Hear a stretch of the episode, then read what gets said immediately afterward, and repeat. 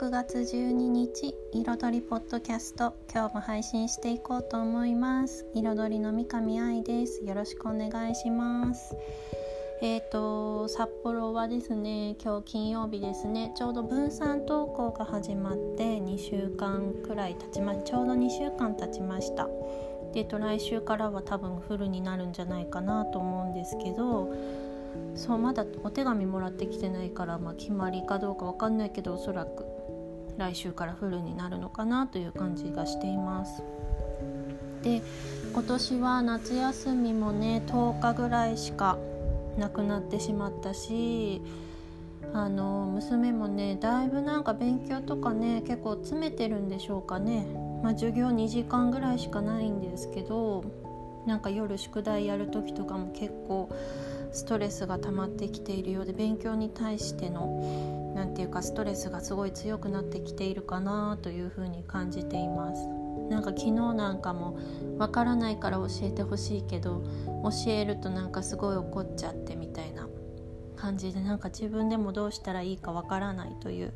ことが結構あるようで昨日は夜悔しくて泣いていました。でえーと、子供って結構ねそういうこと多いのかなというふうに思います。でうんとまあ今の感じのね状態でなんか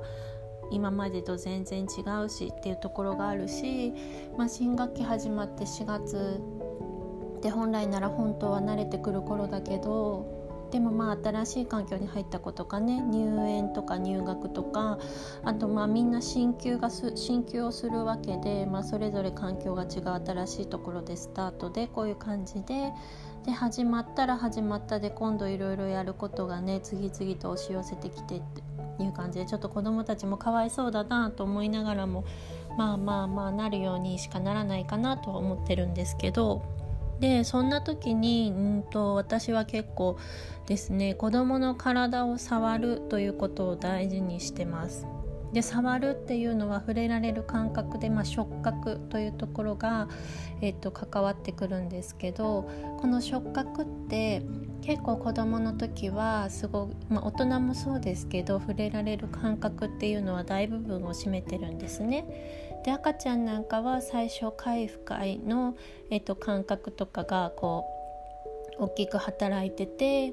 で、うんと、心地よい感覚を入れてもらうっていうことがすごく大事だったりもします。でそれは大きくなってからも一緒で本当にねあの子供って体を触れてマッサージをしてあげるっていうと言うとすごく心地よくなって心が安定するんですね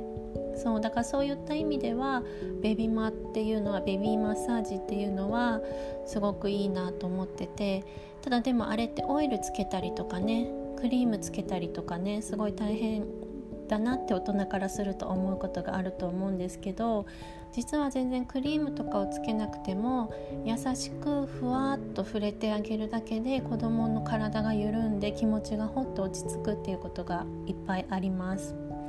で特にいろんなことをやらなきゃいけないっていう環境で考えながら動いている子どもたちはすごい頭がカチカチになりやすいんですね。でそうするとなかなか寝つけなかったりとかうーんと感情がコントロールしづらかったりっていうところがあると思います。なのでそういった子はですねあのちょうどこめかみのところですね。両方のこめかみのところを手のひらで優しくふわっと包むぐらい。でと言われているのが 5g タッチって言われるんですけど、まあ、5g タッチって言ってもちょっとわからないなっていう人はですね洗顔の泡のふわふわの部分ふわふわにして泡立てたのを優しくこう潰れないようにでもじわじわ浸透させるようにっていうイメージで優しくただただそこに手を置いて23分ふわっとしといてあげるだけで子どもの頭が緩んできてで寝づらい子はストンと寝れたりもします。あとは言いたいことが言えなくて溜まってる子っていうのは割となんだろう肩甲骨の間がもりっとしてたりとかみぞおちのところがちょっともやっとしてたりもするのでそういったところを同じようにあのふわふわの泡を潰さないようにでもじわじわと浸透させていくイメージで優しく触ってあげるとその辺が温かくなってきて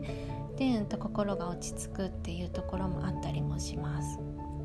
あとは普段頑張ってる子とかはあの仙腸関節って言われる骨盤のところですね。尻尾のところですね。尻尾のところとあと前の恥骨ってあるんですけどその恥骨のところを挟みながら挟むというかそのさっきの言った泡の泡を優しく浸透させていくようなタッチで、えーと、上下でサンドイッチしてあげると,、えーと体全体がですね整ったりっていうところもあったりもします。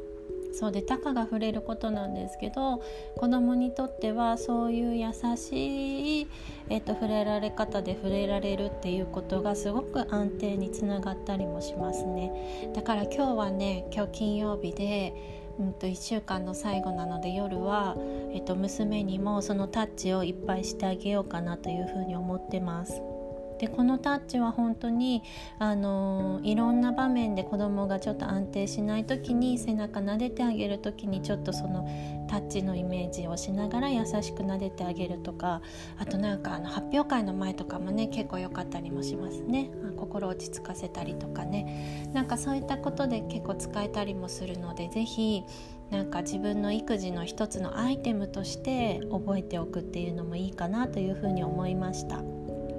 はいということで今日はですねちょっと娘のことからそういった触れるっていうところと子どもの安定っていうところでお話をしてみました